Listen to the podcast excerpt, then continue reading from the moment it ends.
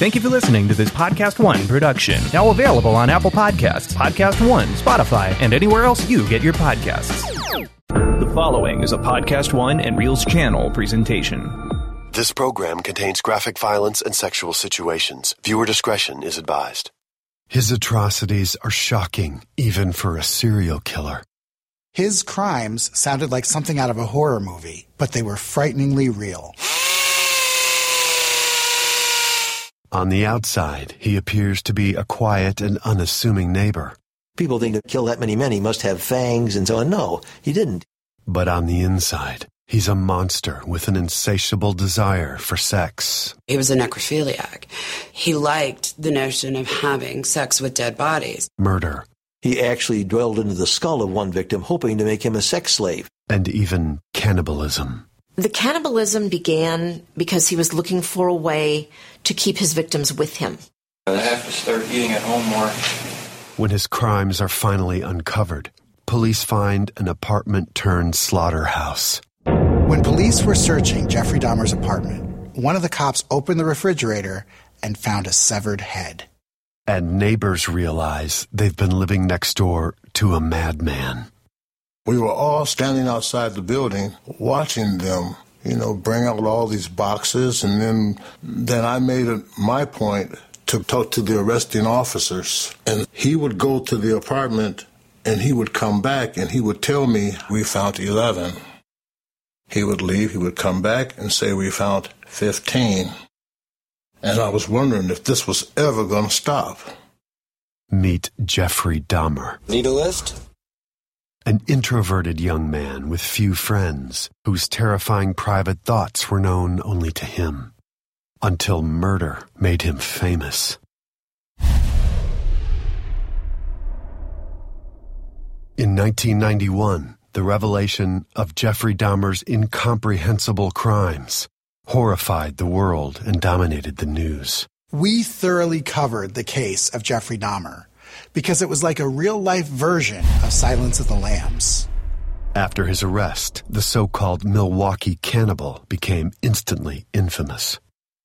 I became familiar with the Jeffrey Dahmer case like most of America did. I watched it unfold on TV. We have tentatively identified five other victims.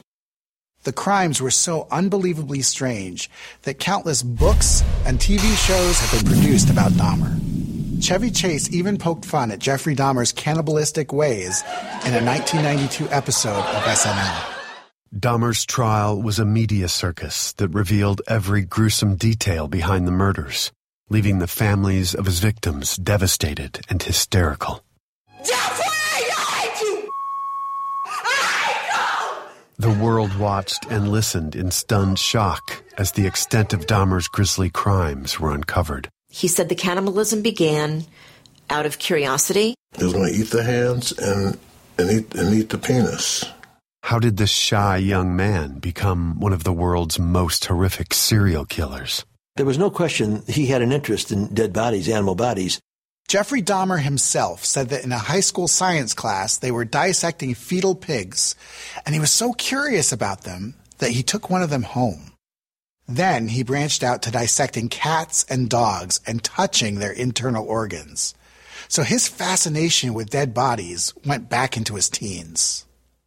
His parents fight often, and throughout his junior high school years, Jeffrey Dahmer is barely noticeable amongst his peers.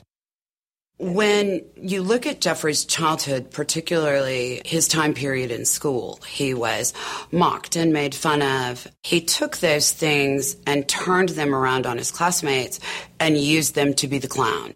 I didn't have the feeling that he was a normally a clown, that that was his natural. I think it was to engage other students or to try to endear himself to other students. It's an incredibly adept coping mechanism, but it also gives him some power over the other kids.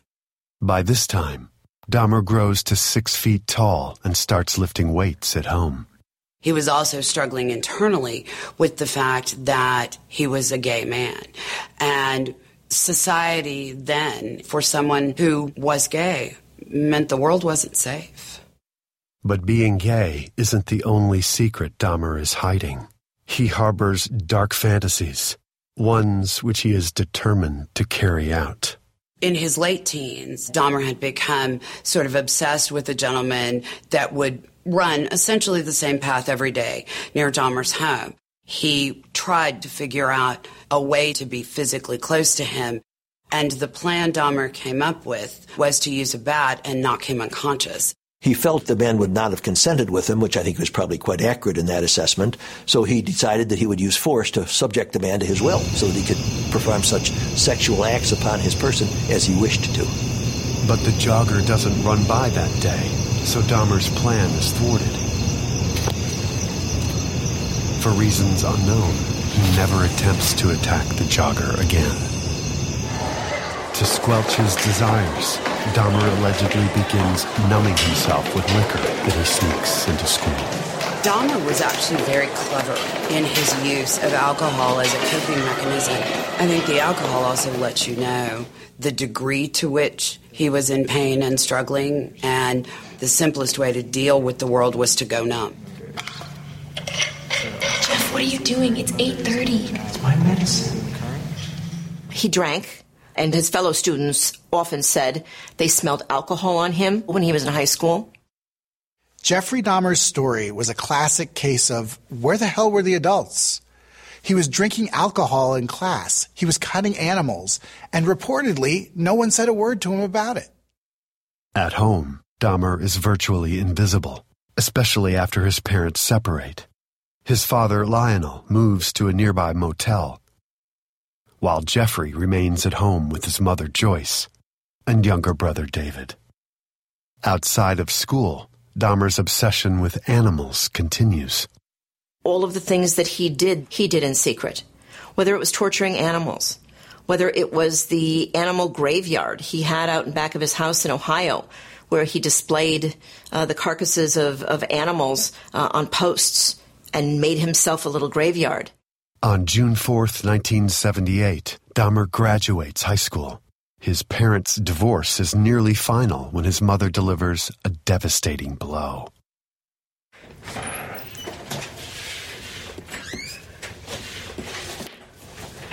Jeff, uh, I've decided to move back to Wisconsin with your brother. I want to be closer to my family and my friends and you know, start a new life. Jeff,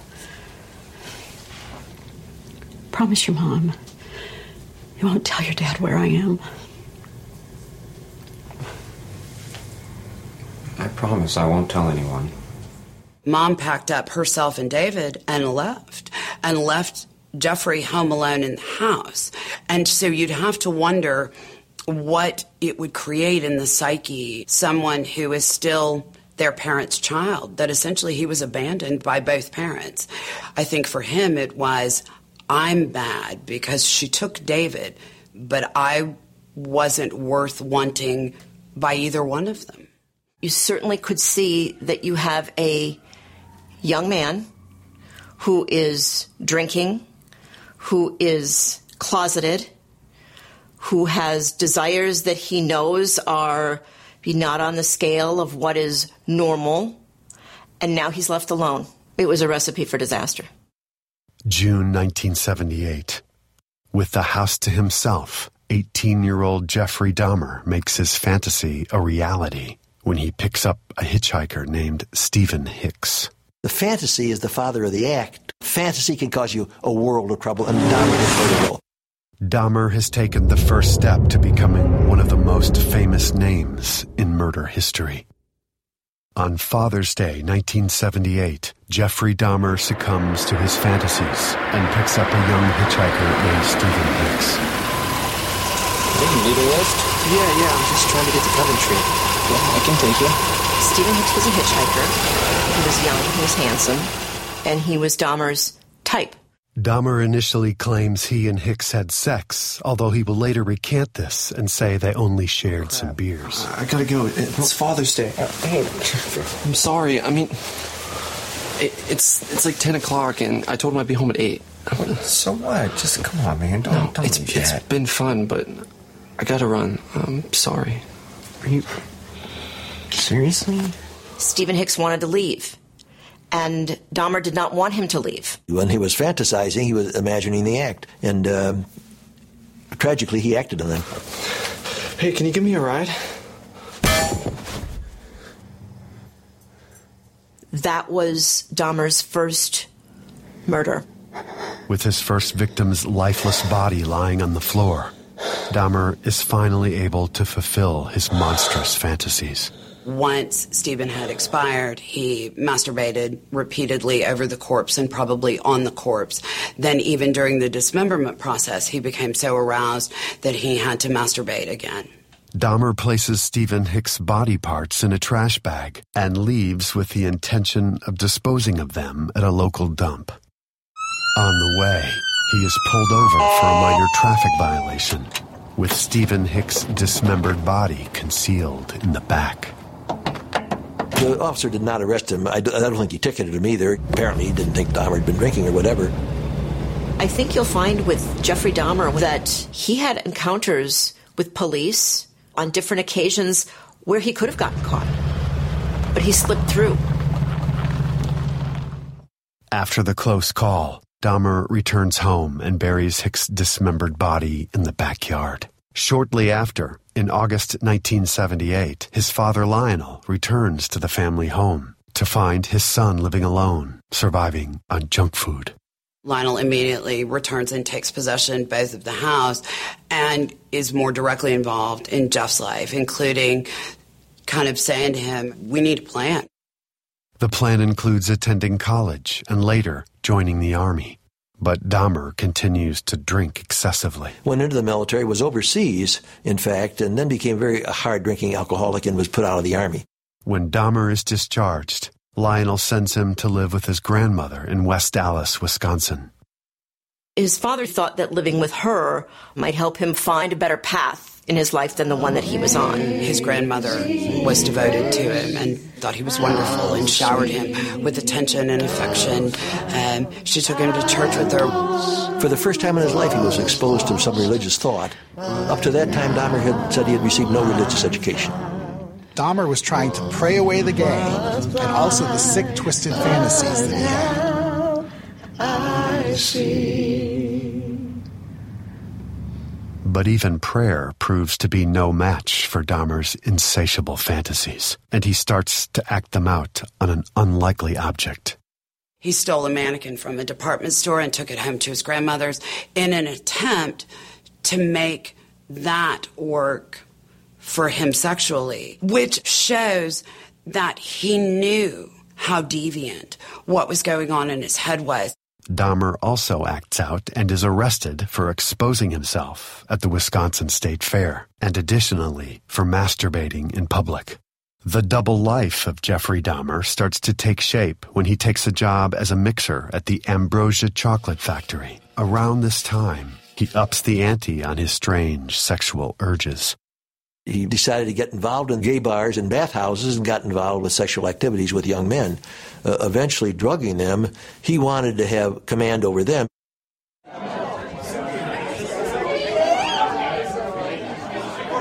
In the fall of 1987, nine years after his first murder, Dahmer cruises a local gay bar looking for some action.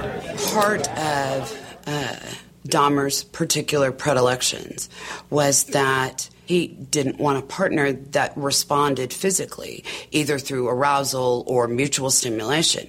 He wanted a partner that he could fully and completely dominate. Dahmer didn't struggle with getting men interested in him. He was considered a honey within the Milwaukee gay community, and Dahmer had a very particular type. He liked men that tended to look like dancers, smaller, lean, muscular. In November, the demons buried inside Dahmer resurface when he meets out of towner Steve Tuomi at Club 219. Dahmer met this guy at one of Milwaukee's gay bars, and he got a hotel room. His plan was to spike the guy's drink and have sex with him. But then things took a turn. There you go. Oh, thank you. Mm-hmm.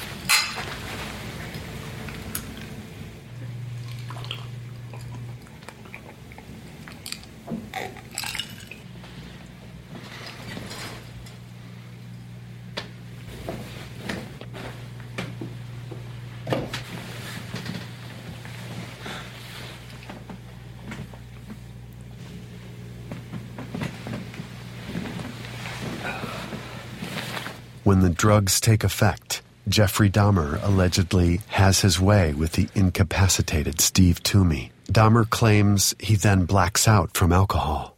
When Dahmer woke up in the morning, his arms were bruised. Steve was slumped over the bed and he was bloody. He was obviously dead.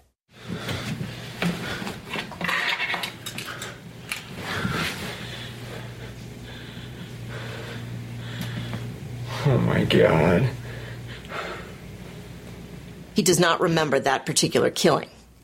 But what he had is he had a dead body that he had to do something with. Dahmer purchases a suitcase and transports the body to his grandmother's house. He then dismembers the corpse, keeping the head as a trophy. After his second murder, Dahmer was completely overcome with the compulsion to kill again. He said he didn't even try to stop it. Two months later, Dahmer meets 14 year old James Doxtator at a bus stop. Jeffrey lures his victim to his grandmother's house, killing and dismembering him. Doxtator's remains have never been found. In March 1988, the number of Dahmer's victims jumps to four when he strangles and dismembers 22 year old Richard Guerrero in his basement.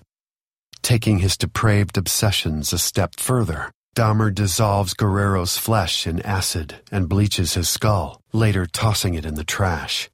To this day, Richard Guerrero's remains have not been found. He was killing these people for an hour or two of sexual pleasure.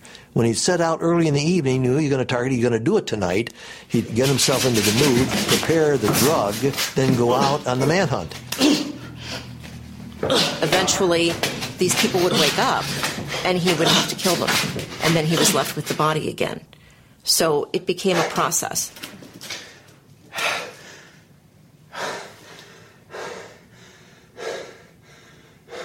Dahmer's grandmother knew that something was very wrong in her home. But she was an older woman who was just trying to take care of her grandson, and she had no idea that Jeffrey Dahmer was dismembering people in the basement.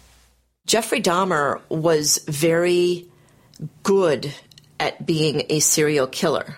If his grandmother asked about something, he always had the explanation. And he always had an answer for everyone else who would approach him about something that seemed strange. Then,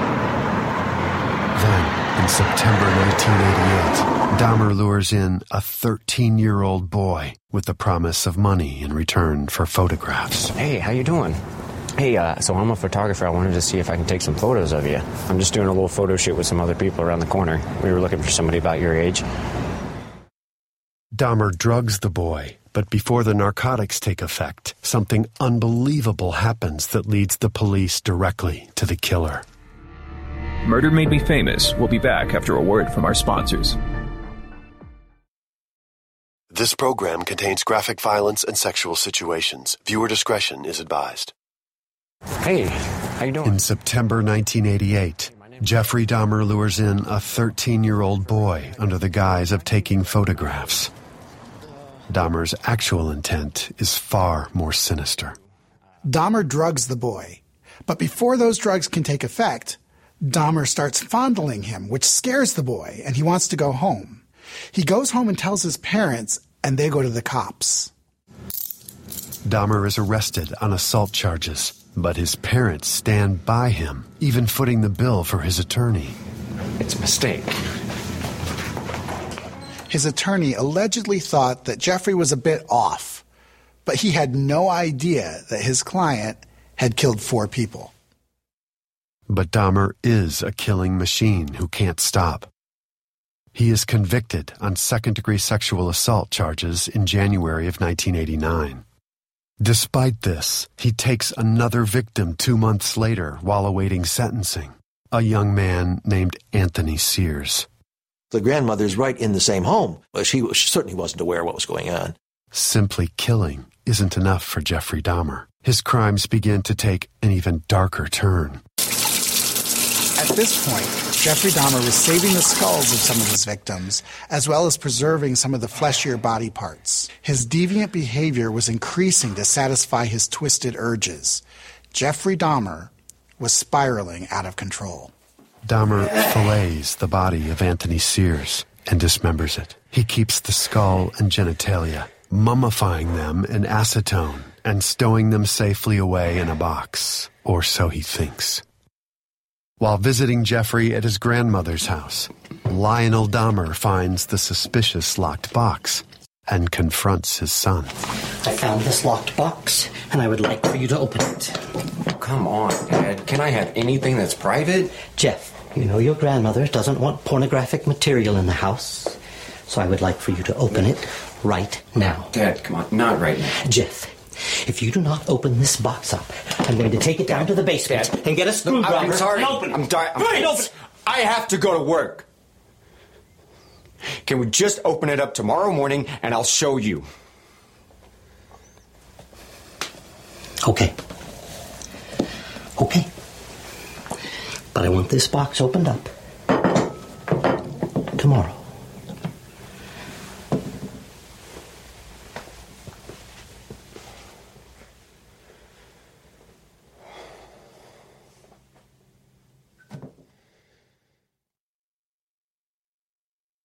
Jeffrey takes the box containing the grisly trophies to work and keeps it in his locker at the chocolate factory. At this point, Jeffrey Dahmer has been caught and let go, and caught and let go, and no one even knows that he's a murderer. So if he's not going to be held accountable for his crimes, why would he stop? In May, Dahmer is sentenced in the molestation case. He receives five years probation and a one year stint in a work release program that allows him to keep his job at the chocolate factory. He is also directed to receive therapy. A really important component was he was supposed to receive substance abuse treatment during that entire year. The treatment was never made available to such an extent that his father wrote a letter to the parole board stating, My son's never received treatment. He's not ready to be released. Please don't let him out. Dahmer writes a persuasive letter to the judge requesting a sentence modification. The judge releases him two months early for good behavior. His behavior was so unconcerning that they never explored any further than that, and they just took him at his word. Now a free man, Dahmer moves to an apartment building in Milwaukee. It is located at 924 North 25th Street, allegedly a bad area of town. Essentially, the neighborhood that Dahmer selected, and I think it's important that we not lose sight of the fact that he picked that neighborhood, that there was so much poverty and it was rife with crime. Dahmer's new apartment is conveniently located near the city's gay bars, making it easier for him to find potential victims. He identified people that might be willing to take some nude photographs for him uh, for money. Shortly after moving into apartment 213, Dahmer lures Raymond Smith there with the promise of $50. Dahmer has a routine now. He drinks, goes to the gay bars, finds a guy and offers him money for photos, brings him home, spikes his drink, and kills him. 33 year old Raymond Smith has no idea that he's about to become victim number six. Jeffrey is described oftentimes um, as being a sexual sadist, which is absolutely incorrect. He was a necrophiliac. He liked the notion of having sex with dead bodies. The problem that Dahmer struggled with more than anything is the process to make someone dead revolted him. Dahmer strangles Raymond to death and begins a new demonic ritual, posing the dead bodies of his victims in suggestive ways and taking photographs as keepsakes. Photography can become part of the fantasy, but it is also a way to relive the moments after the person's gone to sort of the metaphysical home. But I think for him was again part of the connection and part of the story. Dahmer then dismembers the body, boils the flesh from the skull, and places the skeleton into a vat of acid. In June 1990, 27 year old Eddie Smith is drugged and strangled, becoming victim number seven. Dahmer wanted an unresponsive body to have his way with, a body that would never leave him. Murder only became necessary when they wanted to leave. He found the process of dismemberment to be a means to an end. So he had the bodies, and now he had to get rid of them. But he wanted to save the parts that he enjoyed. The dismemberment wasn't a part that he necessarily enjoyed. Approximately two months later, Dahmer meets Ernest Miller in the Milwaukee Business District. Jeffrey makes his typical offer $50 in return for posing nude for the camera. Miller accepts. He desperately wanted someone to be with him all the time. But he wanted that person to also be compliant 100% of the time. So the majority of his goals weren't death driven, they were compliance driven. Within a matter of weeks, Dahmer kills 23 year old David Thomas. He disposes of the body without keeping a trophy. With other victims' bodies, however, Dahmer does something for which he will become infamous. Dahmer wouldn't just kill his victims, he would frequently cook and eat parts of their bodies as well. The cannibalism, Dahmer says, began because he was looking for a way to keep his victims with him. It wasn't dining regularly on bodies. It wasn't a central focus. He didn't do this to get dead bodies to eat. Jeffrey Dahmer was eating his victims because he found it sexually satisfying, but also in a sad way, it was filling an emotional need. Jeffrey Dahmer's depravity knows no limits, and his crimes grow bolder, bloodier, and even more bizarre. Milwaukee police don't know that a serial killer has brutally murdered nine young men and shows no intention of stopping. Jeffrey Dahmer is perfecting his homicidal craft. He installs a video camera in his apartment, along with extra locks on the front door. He so carefully disposed of the bodies, bodies weren't being found, so the police didn't know that we have a serial killer at large in our city. I can recall times when I would see him entering his apartment, and I I kind of thought it was a little weird that he would look to the right and look to the left before he goes went into his apartment. That kind of made me suspicious, but not to the point that he was murdering people. In early 1991, Dahmer's victim count hits double digits when he takes his 10th victim, Curtis Straughter. Dahmer desires to keep mementos from each of his victims. As a result, he sketches out a plan to build an altar from their skeletons. Dahmer said he needed a place to go and collect his thoughts while he fed his obsession. Dahmer's obsession with kidnapping and murder soon sinks to new levels of depravity. Dahmer wanted guys who were completely out of it so he could do whatever he wanted, whenever he wanted to them. So he started drilling holes in their head and pouring in acid in an attempt to create these zombie sex slaves. Dahmer's first attempt at zombification involves 19 year old Errol Lindsay. After his plan fails and Errol dies, he tries again with 31 year old Tony Hughes. He wanted sexual control as he got more fierce in his activities. He actually dwelled into the skull of one victim, hoping to make him a sex slave.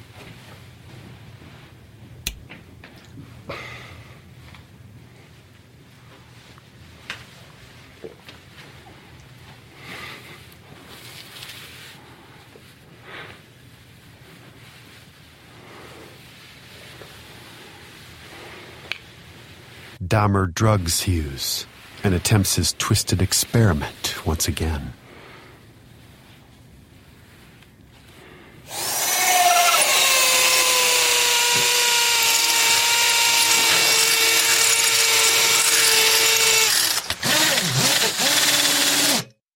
I came home and I heard a saw going.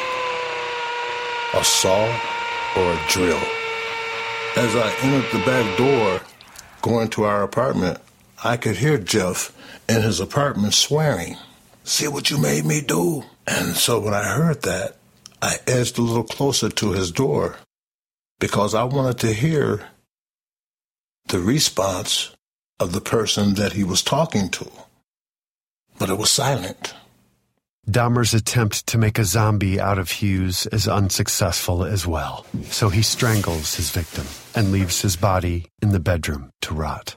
Three days later, Dahmer picks up 14 year old Konerak Sinthasomphone, who, by a shocking twist of fate, is the brother of the boy Dahmer had been convicted of molesting years before.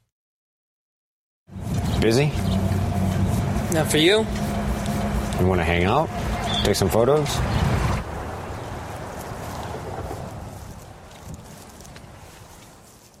Dahmer took him back to his apartment Look back over your shoulder at me.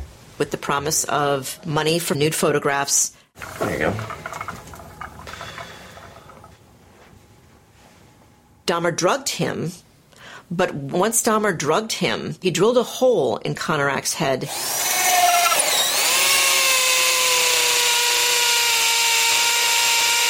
And injected muriatic acid.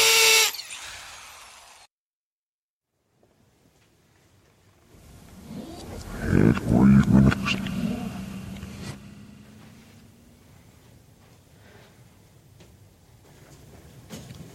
gonna be okay. It's gonna be okay.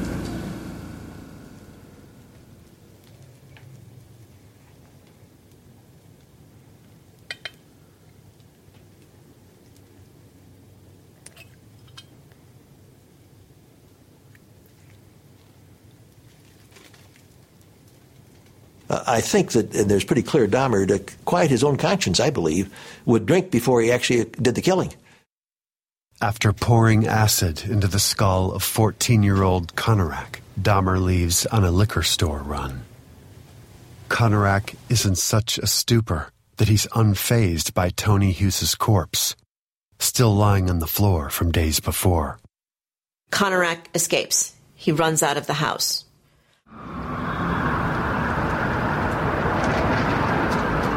Woman in the apartment building next door to the Oxford apartments calls the police.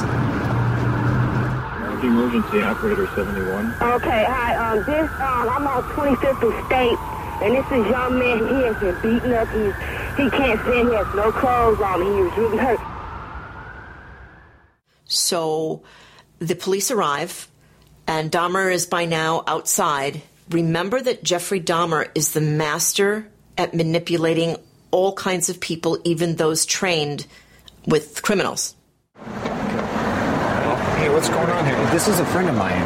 What? This is my house guest. How old is he? He's he's 19, sir. Look, we we've had a bad night, but I can take you back to my place and show you some intimate photos if you need me to. This is your lover?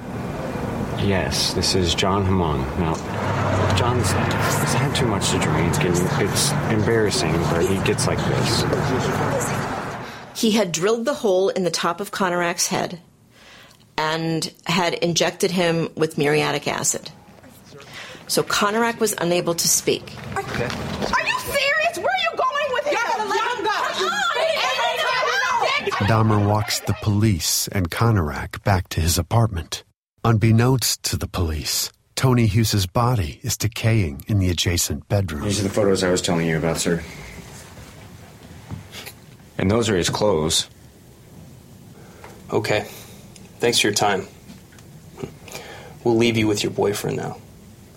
Take good care of him. In a chilling and now legendary error in judgment, the police unwittingly leave Konerak with his soon to be killer. And with no idea there's a dead body in the next room. And he had that degree of confidence that the police would believe him, not listen to this young child, and would turn around and leave that child alone with him, which they did. And even Dahmer reports that it was less than 30 minutes later that that young man was dead. Dahmer takes the next day off from the chocolate factory to dismember both bodies. When done, he places the pieces in a drum of acid and keeps their skulls. Jeffrey Dahmer's demonic killing spree exploded, and he began taking victims in rapid succession. Killed next are 20 year old model Matt Turner, 23 year old Jeremiah Weinberger, and 24 year old Oliver Lacy. Jeffrey Dahmer has hidden his murderous behavior for years. But his secrets will soon be revealed, and they will be darker than anyone could ever imagine. Jeffrey Dahmer is on a killing spree, losing all control over his sadistic demons. The foul odor coming from the rotting bodies in his apartment permeates the building, and neighbors take notice. Jeffrey Dahmer told his neighbors that the stench coming from his apartment came from rotten meat from his broken freezer. But the truth was, it was the mutilated corpses of his victims. The smell was so bad to where it woke me up around midnight or so. And I went to our front door and I looked in the hallway.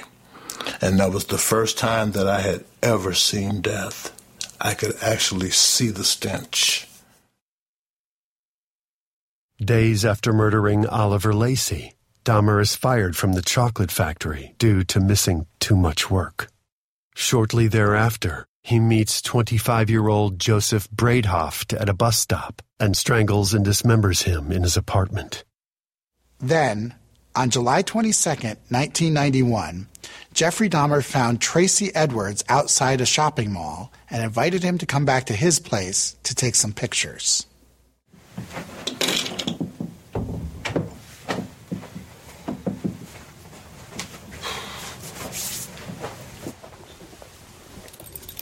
Hey, whoa, whoa, what are you, what are you doing? It's just something that I'm doing for the photos. That's all. nah, It's man. not a big deal. No, Do you want me to take them off?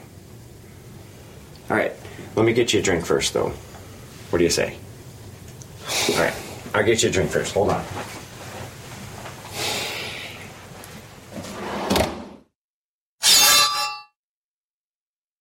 Just lie face down on the bed. Hey, man, I'm a friend.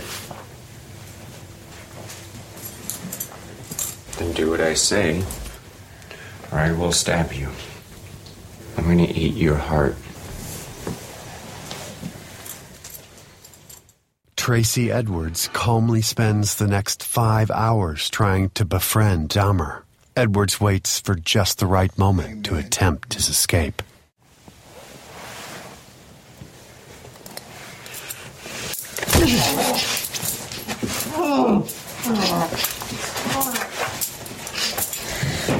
Tracy Edwards runs outside and finds a police unit. He tries to get them to remove his handcuffs, but they are unable to do so. If the cops' keys had been able to get the handcuff off, that would have been the end of it. But the cops couldn't get the handcuffs off, so they will go back to Dahmer's apartment and, and get the keys to let you out. This the guy that cuffed me. He put a knife to my chest, said he was gonna eat my heart. No, no. Look, I did cuff them, but, but I got the keys in my bedroom. I'll go get them. No, no, no. You stay here. I'll go get him.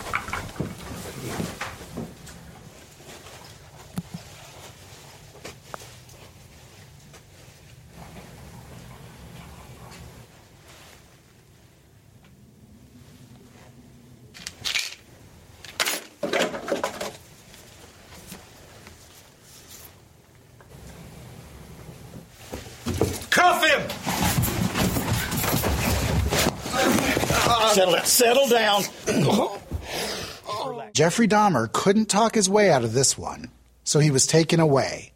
And that's when the search for bodies and victims really began.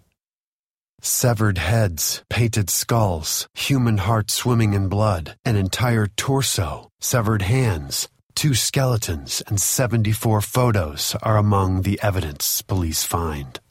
Police were shocked at what they found in Jeffrey Dahmer's apartment. We were all standing outside the building watching them, you know, bring out all these boxes. And then, then I made it my point to talk to the arresting officers. And he would go to the apartment and he would come back and he would tell me, we found 11.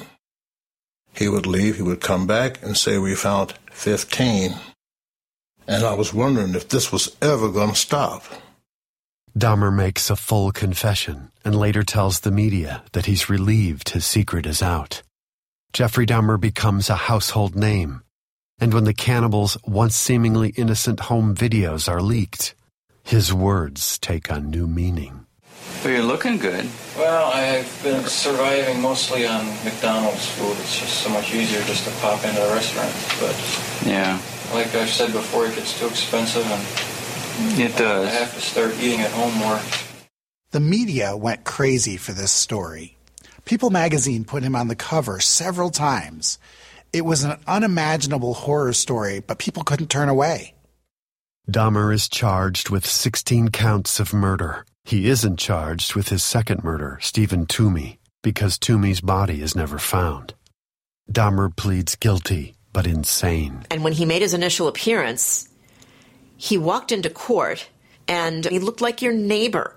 He looked like the guy you see at the grocery store. He didn't look like the monster that had done what he was accused of doing. Jeffrey Dahmer's parents give him a suit to wear so their son will look like a gentleman in court. Every day, the courtroom is packed with grieving loved ones of the young men who had fallen victim to Dahmer. To ensure that he doesn't have to gaze into the eyes of the victim's family members, Dahmer opts to not wear his glasses at trial. Dahmer told the police that he wanted these families to have closure. Of Dahmer's 17 victims, none of those families would have known whatever became of their loved one had it not been for Jeffrey Dahmer's confession. Well, sadly, one of the families, and you, your heart goes out, if you're a parent, your heart goes out to these people. One of them was a sister who could not accept that he was dead. In retrospect, he just disappeared. Where's my brother? What's happened to him? Jeffrey, I hate you! I hate you! Out of control! The trial lasts for two weeks, and after several hours of deliberation, the jury returns with a verdict. Dahmer was found guilty, and in February of 1992, he was sentenced to more than 900 years behind bars. When he was in prison, Dahmer would reportedly make jokes about his cannibalistic past and would even tell the guards, Be careful, I bite. On November 28, 1994, Dahmer is performing janitorial work in the prison gym showers with two other inmates, including Christopher Scarver, also imprisoned for murder. Scarver confronts Dahmer with an article that details Dahmer's crimes. JD, is this true? Is this true what this paper says you did?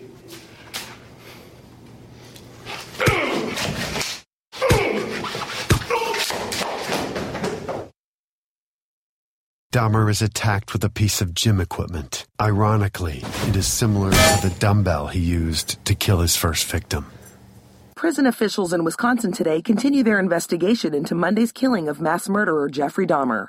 I don't think a lot of people were shocked when they found out that Jeffrey Dahmer had been killed in prison. Everybody sort of felt like that was what was going to happen. Dahmer's body is cremated and his ashes divided between his parents. His possessions are destroyed and buried in an undisclosed landfill. The apartment complex where he killed 12 of his victims is demolished in 1992. So, if there's a lesson to be learned from Jeffrey Dahmer, it was that just because a victim is poor or brown or gay doesn't mean that their disappearances shouldn't be investigated with the same urgency as everyone else's. As we see with school shootings or serial killers or any incident anywhere in this country that gains international renown, none of the people that lived there thought it could happen in their community. And what we learned about serial killers is it can. That concludes this episode of Murder Made Me Famous. Don't forget to go to Reelz.com, that's R E E L Z.com, for clips, extras, and more. And don't forget to subscribe on PodcastOne.com, the Podcast One app, and Apple Podcasts.